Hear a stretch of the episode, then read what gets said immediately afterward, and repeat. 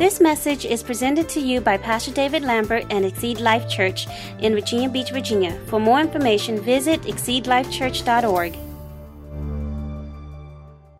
Amen. Well, I'm on a new series this month, glory to God, uh, titled Freedom in Jesus.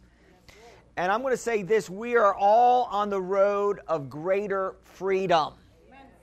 And I'm going to say this to you that we're not there yet. How many of people are there yet? In other words, you have arrived. And you know, I'm going to say this we have not arrived yet. Even the Apostle Paul said that he kept striving, even though he had all these visions of Jesus, but he kept pressing in towards the mark. And I'm going to say this to you today. You know, I know we're in summertime, we're in vacation time, we're in the laid back time. Keep pressing in to the things of God. Amen. Don't stop, keep going. Amen. I think that's the title of one of my sermons earlier this year. Keep going. And uh, so Jesus came to set us free, and we're in a progression of freedom. And, uh, and we know that the enemy is going to do everything he can to keep us, you know, uh, blinded in some areas of our lives. So we're going to have to come out of any kind of darkness that the enemy's trying to put us into and so in Luke 4:18, I read this scripture quite often, but this is Jesus' first uh, it's his first sermon.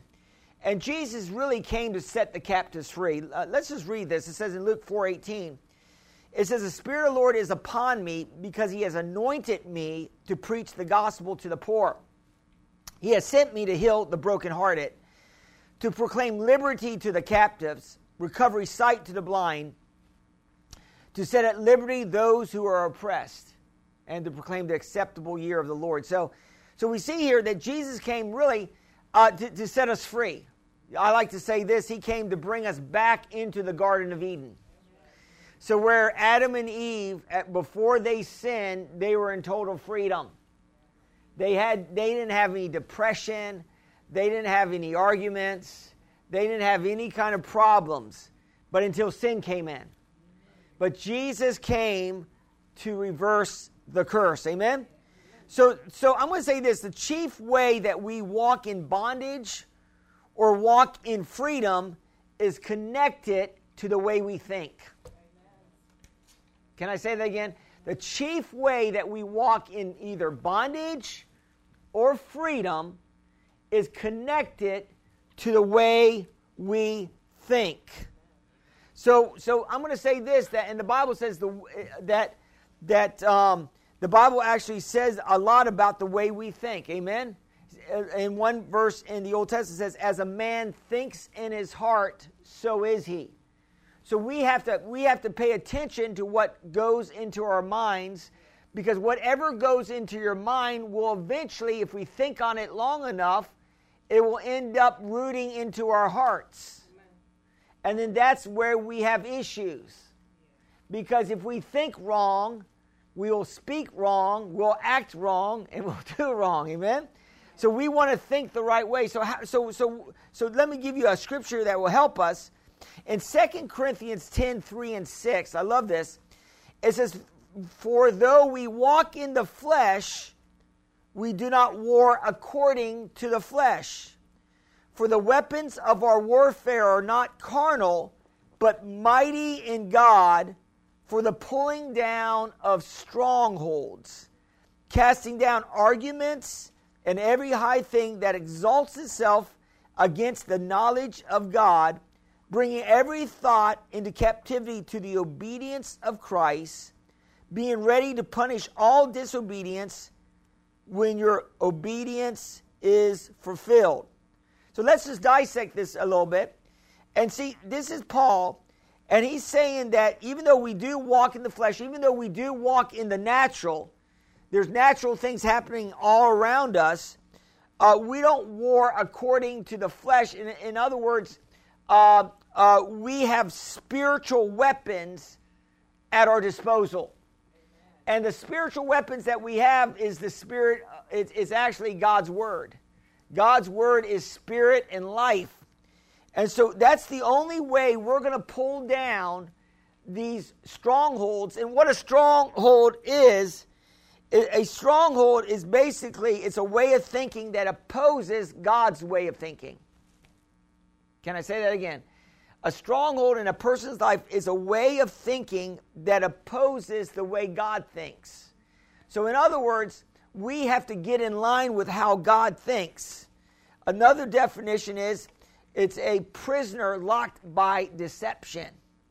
So you, you could be say but you could say living a life is something that is not true is, will will bind you up, will keep you bound up. So so I love this because Jesus actually said that you will know the truth and the truth will set you free. So you're here this morning not because you're perfect. Amen. Not because you're all that you're all that in a bag of chips. You're here because you're trying to learn and grow in God. Look at your neighbor and say, I'm growing in God. So the negative strongholds will still our focus. In other words, it will keep us from focusing on the right things and keep us focused on the lie of the wrong things. It will cause us to feel controlled. In other words, we, we feel we can never escape from it. Have you ever felt like you were in a position that didn't look good and the enemy keeps telling you things are not going to change? Have you ever been there?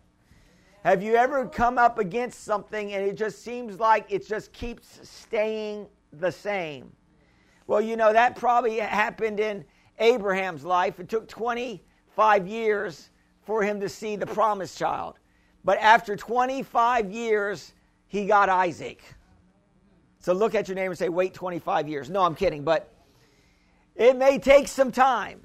It may be a process but God's going to get us through the process. Can I get an amen? amen? And you know, I was talking to one of my, my people at the church, and they, they, it took them a process to believe God for different things. They were telling me the process. I'm like, wow, it's always longer than we want. I think Letty said it took her 14 months to believe for her house or something like that. And I'm like, wow, that's 14 months. That that could be a long time, but you know, really, in in the in the in the plan of God, and even in time itself, time goes by faster than we think. And the older you get, the faster it seems to go by. Amen. 14 months is nothing. Amen. Can I get a witness in the house today?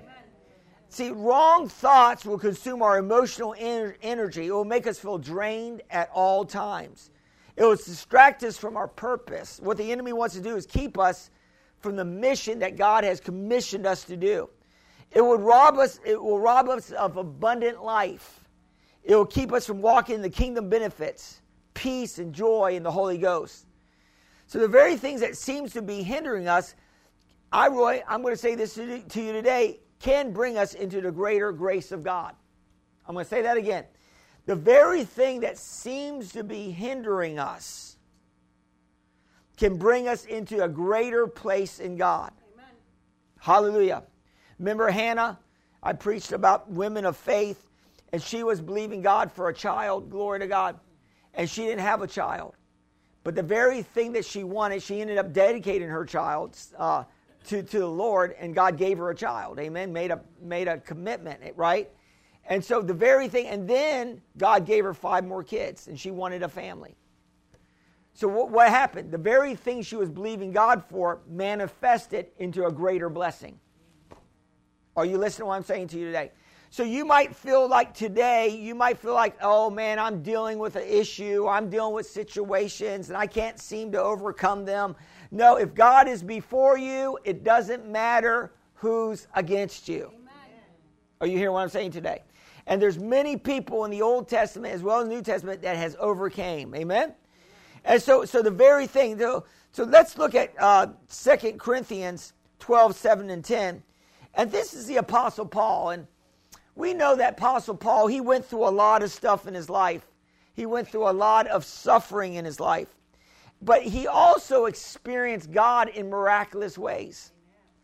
And he, you know, he had great revelations of God in his life. And, and he was talking about this in Second Corinthians chapter 12, how he w- went up into the third heaven and he saw things that could not be uttered by human beings and, and that he had these great revelations. And So we go down here to, to 2 Corinthians 12 7, and says, And because of these surpassing great revelations, therefore, in order to keep me from becoming conceited or arrogant, I was given a thorn in my flesh, a messenger of Satan to torment me. These three times I pleaded with the Lord to take it away from me. But he said to me, My grace is sufficient for you, for my power is made perfect in weakness. Therefore, I will boast all in the more gladly about my weakness, so that Christ's power may rest on me. That is why, for Christ's sake, I delight in weaknesses, insults, hardships, in persecutions, in difficulties. For when I am weak, then I am strong. That's interesting that he said that. So, so let's look at the Apostle Paul. He was looking at these persecutions, these things that were coming against them as something that was keeping them back from following the plan of God. But what actually it was doing, it was keeping them in, in a place of humility, which kept them in the grace zone. Because when we step out of humility, are, are you listening to what I'm saying to you today? When we step into pride, the Bible says that God actually opposes the prideful. He, he, he comes against the prideful. What, what, you're saying to me, Pastor, God can't come against me. Well, he comes against an, an attitude, let me put it that way, of pride in our lives. So, so what do we got to do? We got to get the pride out. The pride the middle letter of pride is I. And then you take the P off pride, it will take you for a ride.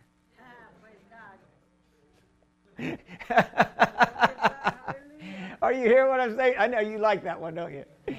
So are you hearing what I'm saying today? So so so so really, when we get so focused on ourselves, it's about like I always say, me, myself, and I, the false trinity, we get in trouble.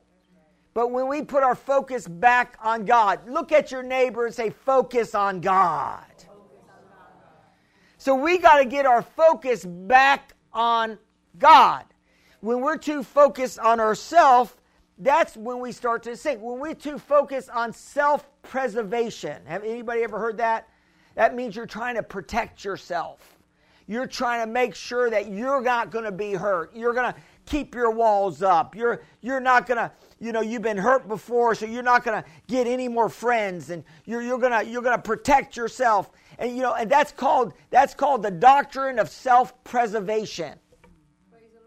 That's called leaning on your own ability, leaning on your own power, leaning on what you can do. No, we need to be leaning on what God can do. I'm preaching to somebody today. And sometimes when we're in this walk, are you listening to what I'm saying to you today? That we tend to, at times, to lean on our own selves, lean on our finances, lean on our good health, lean on, you know, our good friends. No, you better lean on God. Because some of these things you may be leaning on may not be yours tomorrow. Oh, I'm preaching to somebody today. What you might be leaning on today as putting your faith in may not be there tomorrow, but if you're leaning and putting your faith in God, He will be there tomorrow. Amen. Are you hearing what I'm saying to you today? So we, we need to understand this. That so, so Paul got the revelation that even though he was encountering some issues and some problems, there was a greater grace there. And so, as he acknowledges his weaknesses before the Lord, God's grace can come in. As you acknowledges your as you acknowledge your weakness before the Lord, God can give you grace to stand. I'm preaching to somebody today. So these negative strongholds can keep us from being all that God wants us to be. And so a lot of times in our walk with Christ, there's people in the body of Christ they're not moving into the places that God wants them to move into because they have these patterns of thinking that's keeping them to moving forward. In other words, that knocks you out from being all that God wants you to be. So in Second Timothy, uh, Paul is preaching here, And he's saying here, but in a great house, there's not only vessels of gold or silver, but also wood and clay, some of honor and some of dishonor. Therefore, if anyone cleanses himself from the latter, he will be a vessel of honor, sanctified, useful for the master, prepared for every good work. Then he says, Flee also youthful lusts, but pursue righteousness, faith, love, peace with those who call on the Lord with a pure heart. So, what is he saying here? Paul is saying that these strongholds can, can get us into a position where we're not the vessel of honor that God wants us to be. Amen.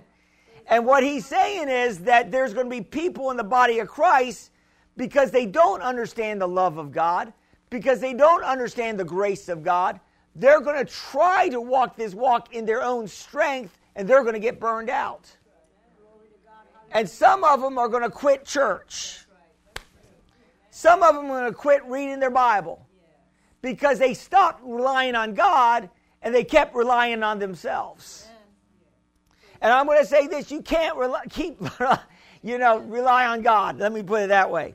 So I'm going to say this to you today: that you can come out of any areas of dishonor in your life, and you can come into an area of honor in your life by by making a decision with your thoughts of what you're going to do in the kingdom of God. And he says, and, he, and Paul is saying that you can come out of it and you can be a vessel of honor and you can be meet for the master's use. So we have to understand this. And in 2 Timothy 2.26, it says, as they may come out of their senses, escaping the snare of the devil, having been taken captive by him to do his will. So here we see that these strongholds, uh, that the, it really are, are wrong thinking that the enemy puts in our heads to keep us in a place of captivity. But you know, but but hopefully when we pray for those, anybody have any family members that are in that, that that's doing things that they aren't supposed to be doing? Any family members that, that grew up in church and now they're out in the world? And, and, and they and they act and they seem to be happier than us. they seem to have no problems. They seem to be doing well, glory to God, and they, and they seem to be happy in their sin. Do you know anybody like that? And they seem to be more joyous in their sin than we are in our salvation. And the devil will make, make you look like, how come they seem happier than us? How come they seem like they got it all, all and, they're, and they're in sin? Well, you know, the Bible says sin is pleasurable for a season, but at the end, it will end in death. So th- they're setting themselves up for a fall. Amen. So just because they seem to be in a good place, they seem to be happy in their sin, it's only for a short period. Amen. And so what we got to get we got to get a revelation of when we pray for them that perhaps God will bring them out and they can escape out of the devil's clutches. And people that are deceived don't know they're deceived. I'm going to say again people that are deceived don't know they're deceived because if they knew they were deceived, they would get out of deception. That's, that's the thing about deception. Amen? So, really, I'm going, to, I'm going to ask you a question today. How do you train an elephant to stay stationary? How do you train an elephant to stay stationary? How do you keep? Well, the trainers, you know, in these zoos and in these uh, uh, carnivals or whatever, uh, they have elephants and they train elephants. Um, but what they do is when the elephant is small, they put a rope around the elephant's leg. And, they, and, and the elephant's small and they, and they peg it down. And the elephant will try to move and, and he, can't, he can't break that peg. So as the elephant grow, you know, he'll keep doing that, and then finally the elephant gives up. And uh, but the elephant keeps growing, and even though he keeps growing, he, you know, you, you hear that that that saying, you know, uh, I have a memory like an elephant. You know, they, they, they can remember for a long time.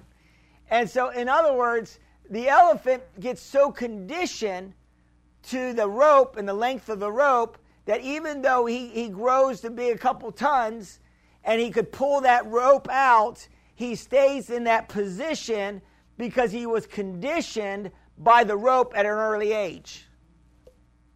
Are you hearing what I'm saying to you today? And so, and so what we need to realize is that, that we need to get these, condi- these our, our patterns of thinking that may even came back from when we were kids. We need to learn to break that rope off our lives. Amen. We need to learn to do that by the Word of God. So we need to make sure that we're not falling into patterns of thinking that's going to keep us in a place, I like to say a straitjacket, that will keep us bound up. So we need to keep that, we need to keep the stronghold of fear. We need to keep the stronghold of anxiety. We need to keep these strongholds from coming against us. And really, one of the best stories I can talk to you about this morning is the story of David and Goliath. Now, we hear this story all the time, but I'm going to, hopefully I'll be able to minister to you in a little different way this morning. And we know this that uh, that Goliath, uh, you know, that the Philistines and the Israelites were in a fight. They were in a battle. And Goliath in 1 Samuel 17, 4 through 11, uh, it, it, talks about Goliath and, and, and how powerful he looked. It says in 1 Samuel 17, 4 11, it says, And the champion went out from the camp of Philistines, named Goliath from Gath, whose height was six cubits and a span. He had a bronze helmet on his head, and he was armed with a coat of mail. The weight of the coat was 5,000 shekels of bronze. He had bronze armor on his legs and bronze javelin between his shoulders. Now the staff of his spear was like a weaver's beam, and his iron spearhead weighed 600 shekels and a shield and a shield bearer went before him. Then he stood out crying to the armies of Israel and said to them, Why have you come out to line up for the battle? Am I not a Philistine, and you, the servants of Saul? Choose a man for yourself, and let him come down to me. If he's able to fight with me and, and kill me, then we will be your servants. And that was a lie. But if I prevail against him and kill him, then you shall be our servants and serve us. And the Philistines said this to defy the armies of Israel that day Give me a man that we may fight together. When Saul and all Israel heard these words of the Philistines, they were dismayed and greatly afraid. Think about this. So, this man, you know, this Philistine was, was about nine foot tall. He could have been 10 foot tall. He was a huge man. And he had, and he had all the armor you can think of, all the modern day armor that was protecting him. And he looked like, man, he, man, the Israelites were shaking in their boots. They were afraid of Goliath. And I don't know what Goliath might be in your life, but I'm going to have to I'm going to say to you, don't be afraid of Goliath whatever it could be. It might be you might have a fear of the future for for your finances. Don't be afraid of the Goliath of poverty because God will take care of you. It might be a, it might be a Goliath of sickness. Don't be afraid of that Goliath because Jesus is your healer. It might be another Goliath that you might be facing.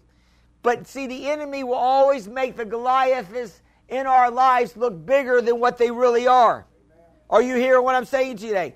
And, and I'm going to say this the devil's not that big, he's not that bad, and he can't take you down. Lord, Why? Because God is the one that sets us in place, and it's when, when it's our time, God will call it. Are you hearing what I'm saying to you today? And so the Israelites were in fear for over 40 days. They were in fear. And David came up, and, and, and David uh, came to the battleground. And uh, in, in 1 Samuel 17 26, David gives us some information about how he thought about Goliath. And here, David asked the men standing near him in 1 Samuel 17 26, What will be done for the man who kills the Philistine and removes this disgrace from Israel? Who is this uncircumcised Philistine that he should defy the armies of the living God? This is powerful what he said because what, what David was actually saying when he said to, about Goliath, he was an uncircumcised Philistine. What he was saying was the circumcision connected with covenant. And what he was saying was, he was saying that this uncircumcised Philistine, that this man did not have a covenant with God Almighty. And I'm going to say this to you today you have a covenant. You have a covenant, and it's a blood covenant, glory to God. And it can't be broken, hallelujah. And so you have a covenant. So he realized that he had a covenant. And then he said, Who is this man that defies the army of the living God? The armies of the living God. In other words, we belong to God. David wasn't just looking at just himself, he was looking at the fact that the, that the Goliath was defying the armies of the living God. We see here in 1 Samuel 17 36, a few scriptures down, he's talking to uh, David now is talking to King Saul. He said, and, and he says, and he says to King Saul, Your servant has killed both the lion and the bear. This uncircumcised Philistine, he goes again, this person that does not have a covenant with God, he's uncircumcised, he doesn't have a covenant, will be like one of them because he has defiled again the armies of the living God. Hallelujah. So we see here that even uh, he's speaking to the king, and the king was not too sure if David could handle Goliath, but but he, but David said, you know, and I'm going to say this: when you're encountering a Goliath in your life, look back at the victories that God gave you in the past. Look back at what God has done, and if He's done it in the past, He can do it today. Are you listening to what I'm saying to you today? Look back. Don't, don't be focused on the Goliath that's attacking your life today. Don't be focused on that. No, focus on the Goliaths that were knocked down in your life in your past. I'm talking about answered prayer this morning. I'm talking about when God answered your prayer and He did something amazing in your life, and you thought, wow, that's amazing. To tell you the truth, I, am just amazed that I'm up here this morning. Because I'm telling you, I should not, uh, with, uh, with, with, with, with, with everything that, before I became the pastor of this church, I was a single man. I wasn't married. And I was, I was single, and the pastors were turning the church over and they were trying to they were trying to turn it over to a couple, a past uh, because they felt that a couple, you know, a, a, husband and a wife pastor team would be a better fit to to pastor the church than a single man. But I guess they didn't realize that Apostle Paul did a lot of pastoring as a single guy. Amen. And uh, but uh, but God was able to after a few years, uh, you know, and they couldn't even give the church away. Uh, they came to me and they said, Do you think you can take this church? And I said, Well, you know, God's been telling me for over three years that I was going to be the pastor. And I said, Well, I think I can. Amen. With, with, with the help of my mom and dad, of course, because they were on the team. Glory to God. My dad was a treasurer of the church. Amen. Uh, it's good to have your dad as the treasurer of the church. Amen. And, uh, and so they, but, but it looked impossible. It looked impossible that I would, that I would, you know, that they would turn over the work that they put in for 20 years, that, you know, their blood, sweat, and tears and prayers to me, glory to God. And, but they did, glory to God. And the church is still standing today. Amen. It has not gone anywhere. We're still standing and we're going to keep standing until Jesus comes back and it's going to be sooner than we think. Amen. So we see here that, that, that, that David was being attacked, was, was you know, being challenged by Goliath. And we're, we don't think you're not going to be challenged in this life because, because Goliath is coming one way or the other. And we better be ready to stand on the, on the word of God. So here in Samuel 17, 46 and 47, it says here, this day the Lord will deliver you into my hands. I will strike you down, cut off your head this very day. I'll give the carcass of the Philistine army to the birds of the wild animals, and the whole world will know that there is a God in Israel, and those gathered here will know that it is not by my sword or spear that the Lord saves. For the battle is the Lord's, and he will give all of you into our hands. So, what was David saying? Well, David was saying, listen, I'm not relying on my own, own special abilities. I'm not relying on what I can do in the physical, even though David was a physical fit person and he could sling the, the stone, glory to God, and he could do some things. But he was relying on God. And he and I'm going to say this, he was relying on God to, to bring him the victory, glory to God. And then this is interesting because sometimes when we're in a battle, we think the battle's ours. No, the battle's the Lord's. Oh, I'm preaching to somebody today. Yes, it is in a sense it's ours, but in a sense the battle's Lord is the Lord's because God is with us. God is for us and God is not going to let us go. Are you hear what I'm saying to you today? So the battle is the Lord's and the victories ours. So we have to keep standing on that. Let's look at Luke 11, 21 to 22. Let's look at this. And uh, this is Jesus, and he just cast out some demons uh, out of some people, and he was doing that in his ministry. He was setting people free. And then, and then the Pharisees came to him and said, Well, you're doing that by the power of the devil. And then Jesus said, You know, if a kingdom is divided, it cannot stand. So he was letting the Pharisees know that, that the devil doesn't fight against himself. And then Jesus says here in Luke 11, 21 to 22, it says, When a strong man fully armed guards his own house, his possessions are safe. That's right. He's talking about he's talking about the bad guy. When the bad guy is fully armed, guards his own house, his possessions are safe. See, the devil will make you think that, that see, the devil, when he holds somebody captive, the devil thinks that he owns you. Oh, I'm preaching to somebody today. See, the devil believes that, you know, he believes that your house is his house. That's how he thinks. The devil believes that he, he he, he, he usurps authority and he works against us. And so, so he's the strong man. So he's guarding, he's guarding that part of your life, the devil, to, to keep you in bondage. But it says here, but someone stronger attacks and overpowers him.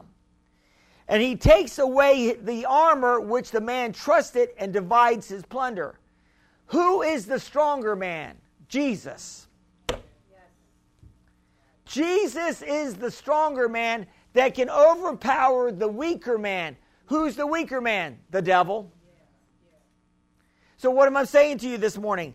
The Word of God will uncover any deception or deceit in our lives if we let it. Are you hearing what I'm saying to you today? So, so this, this is saying here that God is always stronger than the devil. Light always overcomes darkness. Good always overcomes evil. Yes, hallelujah. Thank you, Jesus. Always. Somebody say always. always. Good always overcomes evil. Light always overcomes darkness. God always overcomes the devil. Amen. One of the worst cases of bondage is in Luke 8 26 through 39. And this is the what is coined as the madman of Gadara. Have you ever been called uh, husbands by your wife? You're a madman. Amen. And uh, and glory to God. So just a little joke, a little a little humor here. And um, and so and so so one of the worst cases of somebody being bound up is in Luke 8, 26, 39. Let's look at this.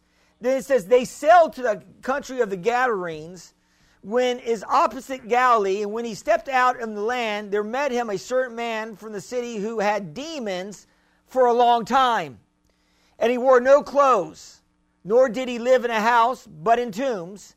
And when he saw Jesus, he cried out and fell down before him. And with a loud voice he said, What have I to do with you, Jesus, Son of Most High God? I beg you, do not torment me. For he had commanded the unclean spirit to come out of that man. For if it had often seized him, and it was kept under guard, bound with chains and shackles, and he broke the bonds which was driven by the demons into the wilderness.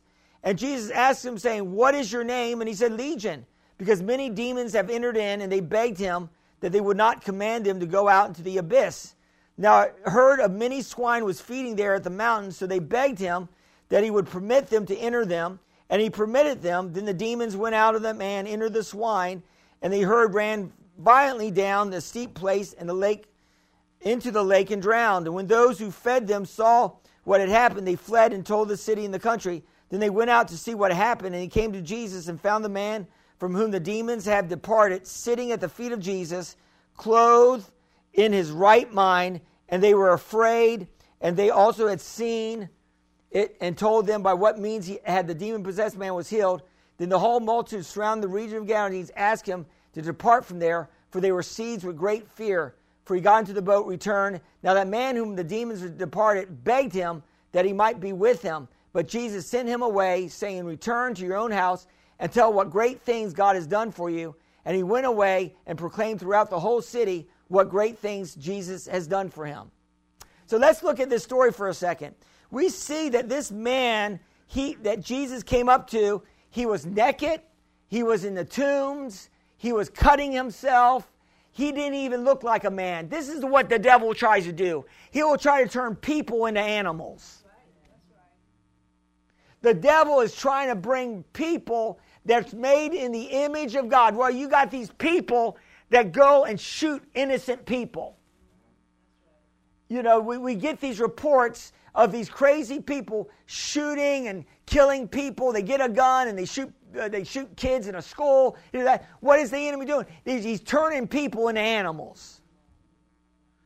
And then this uh, doctrine of Darwinism that teaches that we all come from the, from a from an animal ourselves turns us into an animal. No, we come from God. You don't come from a monkey.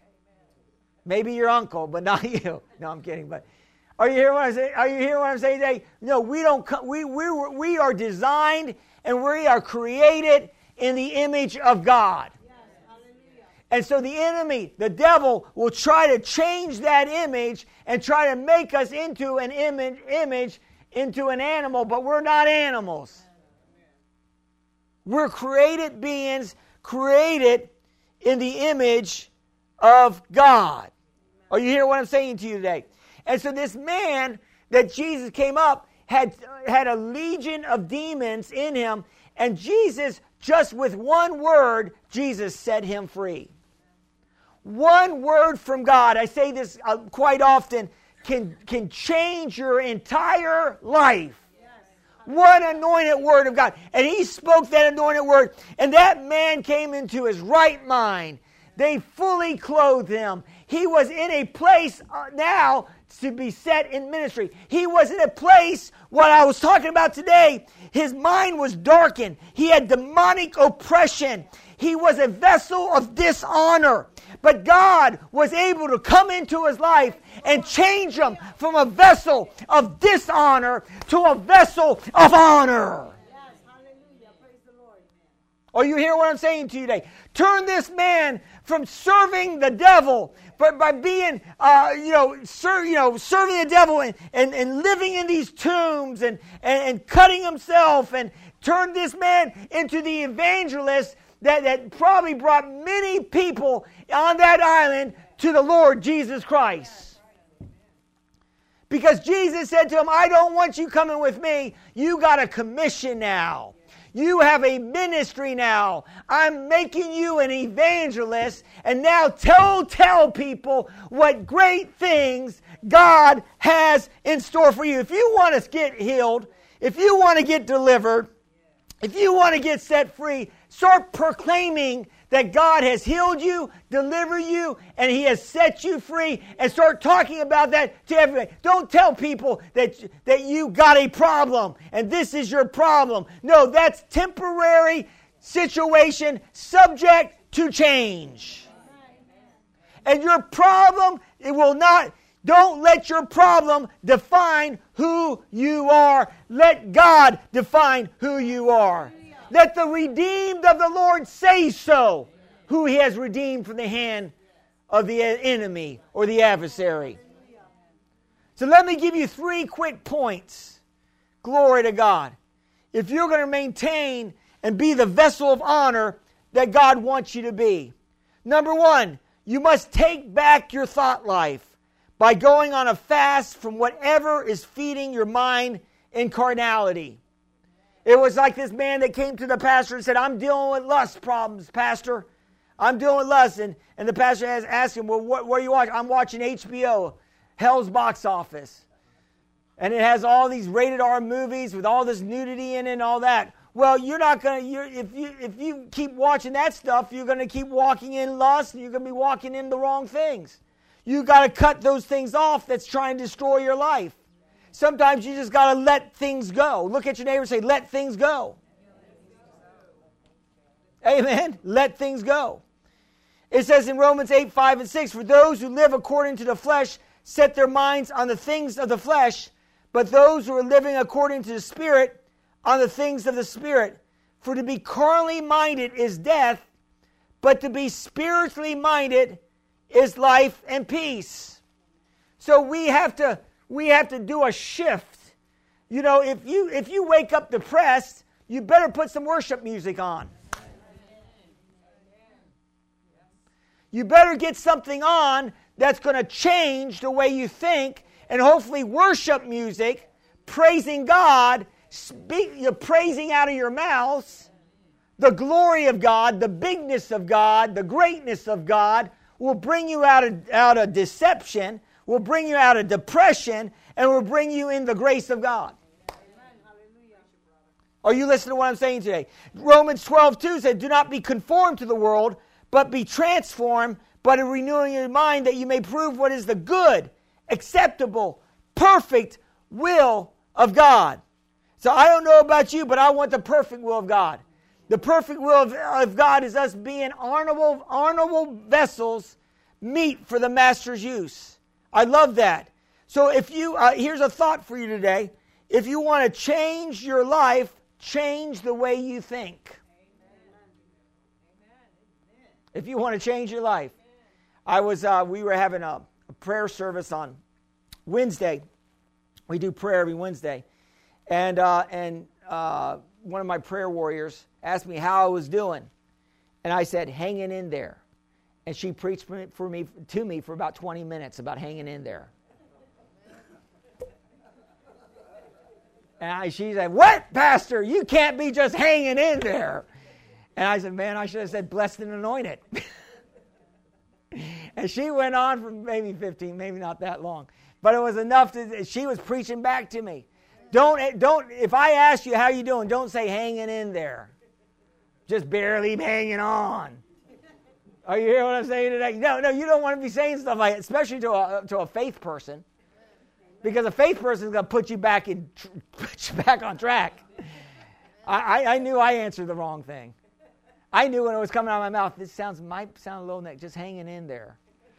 Are you hearing what I'm saying today? No, no, we're not just hanging in there. We're not just holding on. No, listen, if, if, if, if you're thinking that, don't think like that you know, you know, God's grace is like a rope on a helium balloon. Instead of you holding onto the rope, take that rope, wrap it around yourself, and let that helium uh, balloon raise you up. Are you hearing what I'm saying to you today? And instead of just holding on, let the rope hold you on. Let the rope of God's grace hold you on. Number two, we must expose and identify the lie at all costs. In other words, my 11th commandment, thou shalt not fool thyself. Don't, don't try to cover up any problems that you have in your life and act like you don't have a problem. If you got a problem, fess up, you know, the mess up, and then you'll be all right. Fess up the mess up. And so here in John in James 5:16 says, confess your sins each other, pray for each other, that you may be healed the earnest prayer of a righteous person has great power, producing wonderful results. So, so really, we are supposed to confess to one another areas in our life that we're struggling in. Why? So that we can have other people strengthen us, and so that we can pray for one another, so we can strengthen one another. So you let people know. In other words, some of you might need an accountable partner, Accountability a partner. Maybe you have a weakness in a certain area. Well, maybe you need to get an account- accountability partner to keep you on check so you don't fall into that. We- Am I preaching to somebody today? Amen. Amen. I, I, I have a, uh, I, uh, I kiddingly say to my mom, because my, my, mom and I, we, we pray a lot. We, we, we, you know, we're constantly talking. I have a great relationship with my mother. And uh, sometimes we're praying and the Holy Spirit's moving and we're praying in the Spirit. And sometimes we get drunk in the Spirit. I mean, we just start laughing and we have joy. And it, it can be fun serving God and praying. Somebody say, Oh, my, really? yeah, it can be fun praying and worshiping the Lord because God can intervene and He can touch you. And the Bible says, Do not get drunk with wine in, in excess, but to be filled with the Spirit, speaking to yourself in psalms and, and spiritual songs and hymns. And I, and I said to my mom, I said, We all need a drinking buddy. What do I mean by that? I'm not talking about I'm not talking about liquor. I'm not talking about JD. I'm talking about JC. I'm talking about we need to be drinking of the fountain of life. We need, we need to be drinking of the new wine of the Holy Spirit. Am I preaching to somebody today? And when we get together and we're drinking of the new wine, that's why we have worship service on Sunday nights. Why? Because we want to get so filled with God. I'm preaching to somebody today that, that whenever the enemy comes to attack us, it will bounce off, off of us. It will roll off of us like water off of a duck's back. Glory to God. I've never seen that before, but it's, it's supposed to happen that way. Amen? Hallelujah. Glory to God. And number three, we must replace the lie with God's truth.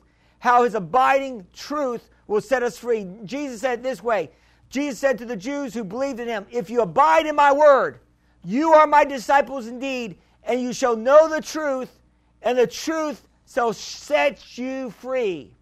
Hallelujah. So, what do you got to keep doing? You got to keep abiding in the vine. You got to keep abiding in the word. You got to keep that word before you. You don't give up on the word. You don't go by feelings. Oh, I feel like getting in the word today. No, you get into the word. You continue to stay in the word until that word of God transforms your mind into the place that God wants you to be. I'm going to say this today. I'm closing today.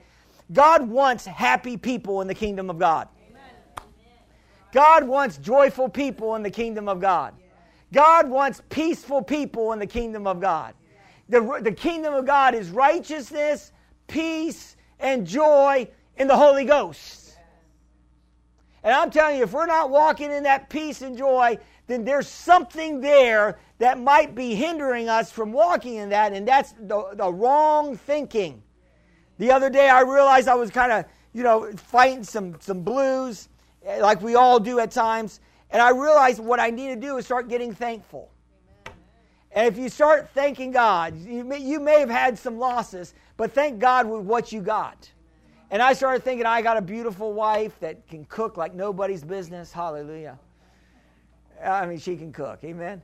And, uh, and I, got a be- I got beautiful kids. I got, a, I got a beautiful congregation that love me. Hallelujah that, that demonstrate their love on Father's Day. Amen. And I, am so thankful for what I have. You know, I mean, I, am very, I started thinking about that and it started getting thankful. And when you start thinking about all the good things, it's hard for you to be depressed. It's hard for you to be down.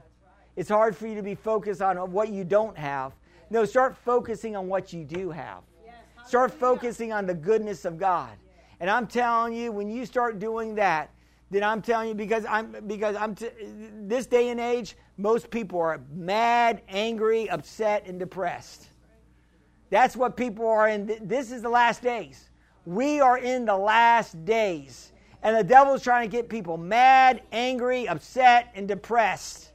But that's not going to be us. We're not going to get mad at the pumps when, when, the, when the gas is $5 a gallon. No, we're going to thank God that God will meet every need according to his riches and glory in Christ Jesus. Did you receive it today? Let's bow our heads in prayer. Father, we just thank you for your mercies and your goodness this morning. We thank you, Father God, that it's all just an adjustment that we all need to make. It might be just a little adjustments for us to be in that grace zone, in that place called there. And so, Father, I thank you for those that are uh, uh, in this audience, those that are watching online. And maybe this is your, I believe that this is your day. Not maybe, it is.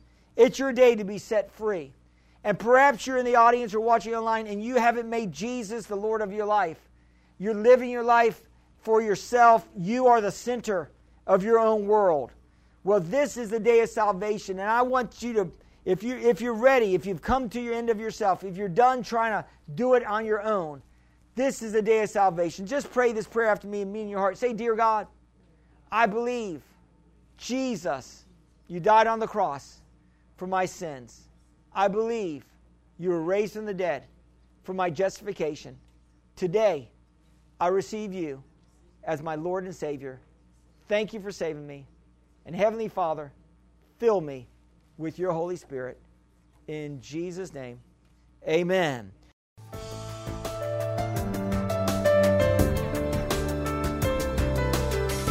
We thank you for listening to this message. For more information, visit us at exceedlifechurch.org